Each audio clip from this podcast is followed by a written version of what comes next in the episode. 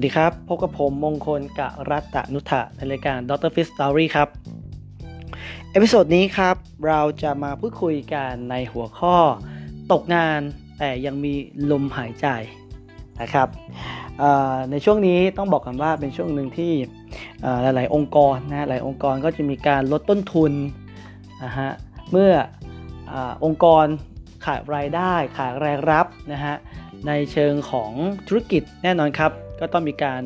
ลดต้นทุนและสิ่งที่ลดเป็นอันดับแรกก็คงจะเป็นเรื่องของคนนะครับ ผมมีโอกาสได้อ่านข่าวนะฮะตามสื่อโซเชียลต่างๆนะครับก็จะเห็นว่าตอนนี้หลาย ๆ ธุรกิจโรงงานนะโดยเฉพาะโรงงาน ธุรกิจบริการนะจริงๆธุรกิจบริการเนี่ยเป็นธุรกิจแรก ๆ เลยที่มีการหยุดพักนะครับมันจะเป็นโรงแรม สายการบินนะครับ ก็มีการหยุดพักเนื่องจากเป็นมาตรการของภาครัฐนะครับ ก็ ต้องมีการลดต้นทุนนะโดยเฉพาะคนเนี่ยเป็นอะไรที่มีโอกาสที่จะตกงานสูงมากนะโดยเฉพาะช่วงนี้นะครับ แล้วก็มันก็เป็นเอฟเฟกนะ eff- effect ไปถึงในธุรกิจอื่น ๆ อย่างเช่นโรงงานนะครับ โรงงานล่าสุดผมดูข่าวก็จะมีโรงงานที่แถวในนิคมนะครับอมตะนะครับจังหวัดชลบุรีเนี่ยก็เป็นธุรกิจเกี่ยวกับการทำแอร์นะฮะมิตซูบิชินะครับก็ เลิกจ้างซับคอนแทรคไปกว่าพันคนนะฮะพันคน ซึ่งหลายคนนะฮะพอตกงานแล้วแน่นอนครับ สิ่งสำคัญคือต้องบอกกันว่าพนักงานพวกนี้เป็นพนักงานรายวันนะฮะรายวันก็คือถ้าไม่ทำก็ไม่มีเงินนะฮะนั้นพอตกงานเนี่ยหลาย ๆ คนก็อาจจะเคว้งนะครับแล้วมันจะเป็นโดมิโนเป็นลูกโซ่เยอะมากนะฮะเมื่อตกงานนะครับแน่นอนคนพวกนี้ต้องเช่าห้องนะฮะเมื่ออไม่มีงานทำแล้วเขาก็เลิกเช่าห้อง เมื่อเลิกเช่าห้องธุรกิจต่อมาก็คืออพาร์ตเมนต์นะครับก็ขาดรายได้นะฮะร้านอาหารที่อยู่รอบๆ ก็ขาดรายได้ เพราะคนก็หายไปนะครับนั่นจะเห็นว่าตอนนี้เป็นสิ่งหนึ่งที่ภาครัฐเองหรือภาคเอกชนเองก็ต้องมาร่วมด้วยช่วยกันละนะต้องมาหาวิธีการแล้วว่าจะทำอย่างไรให้เศรษฐกิจมันเดินหน้าต่อได้นะครับเพราะถ้าเป็นอย่างนี้ต่อไปเรื่อยๆลำบากแน่นอนครับ คนก็จะตกงานกันไปเรื่อยๆนะครับนั้นหัวข้อนี้เราจะมาคุยกันครับ ตกงานแต่ยังมีลมหายใจทำไมผมถึงตั้งหัวข้อนี้ขึ้นมา ผมฟังข่าวเหล่านี้แล้วผมก็ย้อนนึกถึงตัวเองครับว่าเฮ้ยเราเองก็เคยตกงานนะเราเองก็เคยตกงาน ถามว่าผมผมเองเคยตกงานไหมเคยตกงานครับ เคยเลิกถูกเลิกจ้างที่ซ้ำ ถ้าย้อนกลับไปประมาณปี2555 นะครับ เนื่องจากผมทำอาชีพแรกเป็น HR นะครับ ก็คือดูแลเกี่ยวกับคนในองค์กรนะฮะ ผมมีความฝันครับอยากเป็นวิทยากร เมื่อตอนปี 2555 เนี่ยนะประมาณกลางๆปีนะฮะ ผมก็ลาออกนะฮะลาออกจากองค์กรนะฮะแล้วก็มาทำงานนะครับเป็นอิสระนะเป็นเชิงของโปรเจกต์นะสัญญาจ้าง 1 ปีนะครับ แล้วก็มีอาชีพวิทยากรด้วย แต่อาชีพวิทยากรเนี่ยไม่ค่อยแน่นอนนะฮะแต่ว่างานโปรเจกต์เนี่ยเป็นผู้ช่วยที่ปรึกษาเนี่ยก็ได้ได้นะครับก็คือถือว่าเป็นงานที่ที่ได้เงินเดือนประจำนะแรกๆทุกอย่างดูดีหมดครับในช่วงสองเดือนแรกที่ผมลาออกจากองค์กรนะไม่ว่าจะเป็นงานวิทยากรเอ่ยหรืองานที่ปรึกษาเอ่ยนะฮะก็เงินรายได้ก็เข้ามาเยอะมาก มากกว่าเงินเดือนประจำที่ซ้ำทำให้เราตอนนั้นค่อนข้างโลกสวยมากๆ แต่ทำไป 3 เดือนครับ สิ่งที่ผมพบเจอก็คือ ผมถูกเลิกจ้างนะครับผมจำวันนั้นได้ดีครับ วันที่ผมกลับไปบ้านนะครับแล้วก็ผมก็เปิดอีเมลนะฮะเขาบอกว่าเดือนหน้าคุณไม่ต้องมาทำงานแล้ว นั่นแปลว่าอะไร สัญญาจ้างที่มี 1 ปีครับ ถูกฉีกทิ้งครับ 3 เดือนจบรับเงินเดือนเดือนสุดท้ายคือเดือนนั้นนะครับเอาไงต่อละ่ะ ตอนนี้สถานะเราคือตกงานนะตกงานรายรับนะฮะก็คือพอไปทางได้อีกหนึ่งเดือน แต่ละจ่ายสิเพียบเลย นะตอนนั้นผมก็มีหนี้เยอะมากหนี้บัตรเครดิตหนี้บัตรเงินสด สินเชื่อส่วนบุคคลนะฮะก็หมุนหมุนหมุนเงินเอา แต่สิ่งหนึ่งครับที่ที่ผมผมมีความเชื่อนะ คนเราเมื่อชีวิตยังไม่สิ้นก็ต้องดิ้นกันต่อไปนะเมื่อเรายังมีลมหายใจครับ สิ่งสำคัญคือเราอย่าท้อนะฮะตอนนั้นผมโชคดีผมเขียนหนังสืออยู่เล่มหนึ่งก็คือเรื่องของคิดบวกนะครับ ผมโชคดีมากที่ตอนนั้น mindset ผมค่อนข้างที่จะเป็นบวกมากๆ ผมก็มองกลับไปที่ที่ตัวเนื้องานก่อนว่า เอ๊ะทำไมเขาถึงเลือกจ้างเรา หรือเราอาจจะทำงานไม่ได้อย่างที่เขาคาดหวังหรือเปล่า แต่สิ่งนี้ผมก็ไม่รู้ครับ เพราะเขาก็ไม่ได้เรียกผมคุยว่าเขาต้องการอะไรยังไงนะครับ ก็ไม่เป็นไร ผมมองคิดแบบนี้ครับว่า อดีตเป็นสิ่งที่เราแก้ไขไม่ได้ณสถานการณ์ตอนนี้คือตกงานนะครับ งานไม่มีละนั้นเราต้องมองคือ อนาคตแล้วว่าเราจะทำยังไงต่อไป เราจะใช้ชีวิตไงต่อไปตอนนั้นมันก็แวบในหัวครับว่า เอ๊ะหรือเราจะกลับไปทำงานประจำดีนะครับ ก็เป็นแค่ความคิดแบบแรกเข้ามา แต่แต่พอคิดไปคิดมาไม่เอาดีกว่า ในเมื่อเราเรามุ่งมั่นอยู่ว่าจะเป็นวิทยากรเราก็ต้องเป็นให้ได้ ถึงแม้ตอนนี้นะครับ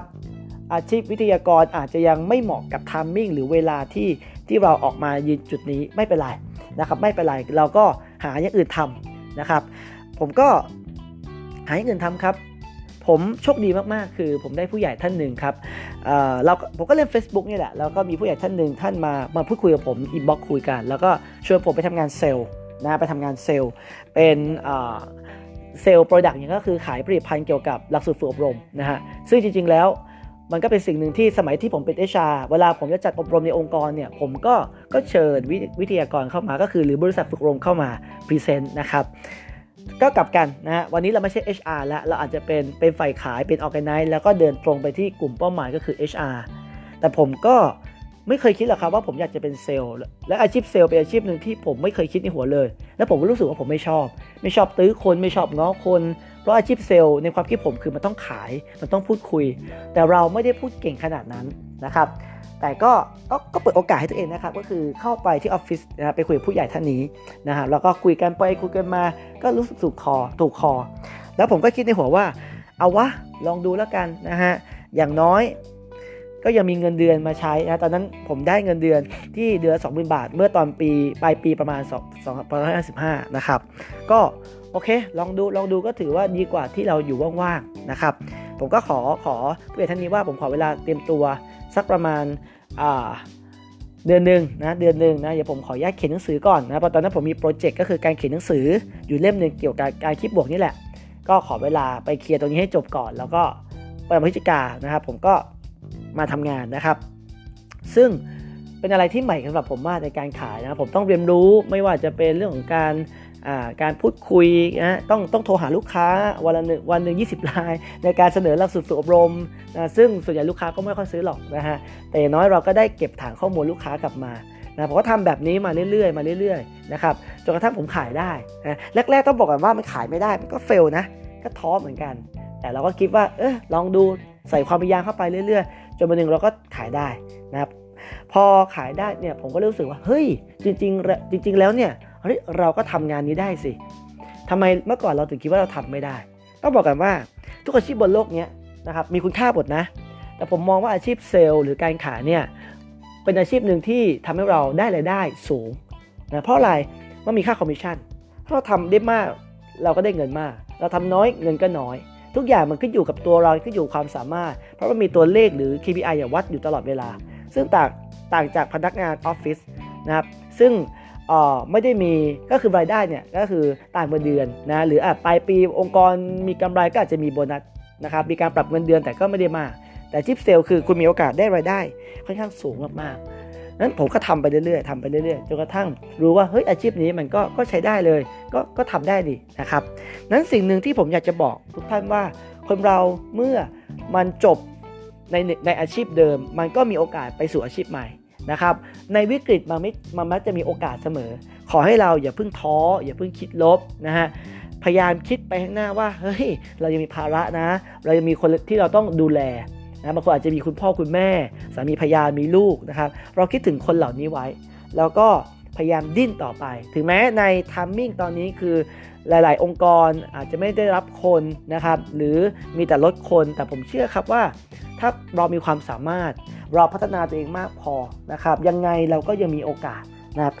ผมผมขอกลับมาใช้คำเดิมเนาะก็คือชีวิตไม่ซิ่งก็ต้องดิ้นกันต่อไป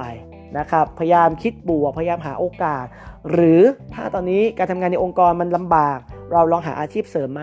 ที่พอจะทำรายได้เล็กๆน้อยๆเนี่ยผมเองนะฮะ ณปัจจุบันผมทำงานอาชีพวิทยากร และงานบรรยายผมไม่ได้มีนะครับ ต้องบอกกันว่าเวลาไปบรรยายทีนี่ผมได้ตังค์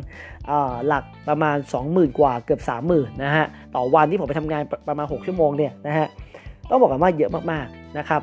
ซึ่งรายได้เดือนเป็นแสนนะฮะแต่ตอนนี้มันหายไปหมดเลยเป็นศูนย์บาท แต่ผมไม่เคยท้อเลย ผมก็มองว่าโอเคเราอยู่บ้าน เรามีอินเทอร์เน็ต เรามีสื่อโซเชียลเรามีแบรนดิ้งของเรา เราลองเอาสิ่งนี้ มาสร้างสร้างรายได้ไหมก็คือขายออนไลน์ก็คืออ่าผมมีโปรดักอะไรที่เป็นหลักสูตรฝึกอบรมผมก็มาขายทางออนไลน์นะครับหรือผมมีความรู้เชี่ยวชาญนะครับในเรื่องของศาสตร์คน ผมก็มาเป็นทำวิเคราะห์เรื่องคนก็คือให้คำปรึกษานะครับเราก็ได้รายได้เล็กๆน้อยๆกลับมา ถึงแม้รายได้มันจะเทียบกับการงานบรรยายที่ผมไปทำงานไม่ได้ แต่อย่างน้อยมันก็ได้ค่ากับข้าว แล้วเราก็เห็นช่องทางครับทุกครั้งที่เราลงมือทำเราเห็นช่องทาง นะเรามีรายได้เข้ามานะอย่างน้อยก็เป็นค่ากับข้าวนะครับ ดีกว่าที่มันไม่ได้อะไรเลย แล้วเราก็พัฒนาทักษะในเรื่องของการขายทางออนไลน์นะครับ ผมเชื่อครับเมื่อวันหนึ่งเราทำมากพอเราเราเริ่มรู้มากขึ้นนะเราเชี่ยวชาญมากขึ้น โอกาสมันก็มา และต่อไปทำให้ผมรู้ว่าทั้งออนไลน์และออฟไลน์มันต้องไปด้วยกัน จากเมื่อก่อนที่ผมทุ่มเทไปทางออฟไลน์พอเจอวิกฤตปุ๊บพังเลย ซึ่งเราก็ไม่เคยรู้หรอกครับว่ามันจะเกิดวิกฤตแบบนี้ แต่ นะครับเราจะต้องไม่ประมาทและในอนาคต แต่ผมก็โชคดีก็คือ ผมก็ยังพอมีเงินเก็บที่สามารถอยู่ได้ 5-6 เดือนนะครับนั้นการมีรายได้เล็กน้อยของผมเนี่ยก็ไม่ไม่ได้ทำให้ให้เราให้เราอยู่ได้หรอกครับ แต่อย่างน้อยนะครับ มันยังทำให้ไม่เอาเวลาที่ที่ผ่านไปแต่ละวันเนี่ยสูญเสียไปนะครับ อย่างน้อยได้รายได้กลับมา แล้วเราก็ใช้เวลาตรงเนี้ยที่เรายังพอมีรายได้ที่เราเก็บเอาไว้เนี่ยค่อย ๆ เรียนรู้ค่อย ๆ พัฒนาต่อไปนะครับนั้นจะเห็นว่า คนเรานะครับ อย่าไปท้อนะอย่าไปท้อขอคำเดียวอย่าท้อสู้กับมัน ศึกษาให้มากขึ้น เรียนรู้ให้มากขึ้น พัฒนาตัวเองให้มากขึ้น และโอกาสจะวิ่งมาหาคุณเองนะครับผมเชื่อนะครับวันหนึ่งโควิดต้องจบ เมื่อโควิดจบนะครับธุรกิจนะครับเดินหน้าต่อได้ เดี๋ยว ถ้าคุณเตรียมความพร้อมคุณมีความรู้มากขึ้น ยังไงองค์กรก็ต้องเลือกคุณแน่นอนนะครับ ก็ฝาก episode นี้นะครับลองเอาไปทบทวนกันดูนะครับ ใครที่ท้ออยู่ก็ลองฟังดูคิดในแง่บวกเอาไว้นะครับชีวิตไม่สิ้นก็ต้องดิ้นกันต่อไป ก็ฝากช่องทางของพอดแคสต์นะครับ Dr. Fit Story ด้วยครับ ไม่ว่าจะเป็นผ่านทางแฟนเพจผมนะฮะ Dr. Fit นะฮะ dr จุด fit ทางไลน์ก็ add dr จุด fit เช่นกันนะทุกเจ็ดโมงครึ่งจันถึงจันพุธศุกร์นะครับหรือติดตามได้ทาง Podbean a c t i o n แล้วก็ YouTube นะครับ ก็ติดตามกันได้พูดคุยกันได้นะครับ วันนี้ ขอจบ episode นี้เพียงเท่านี้ครับ แล้วกลับมาเจอกันวันพุธนะครับ สวัสดีครับ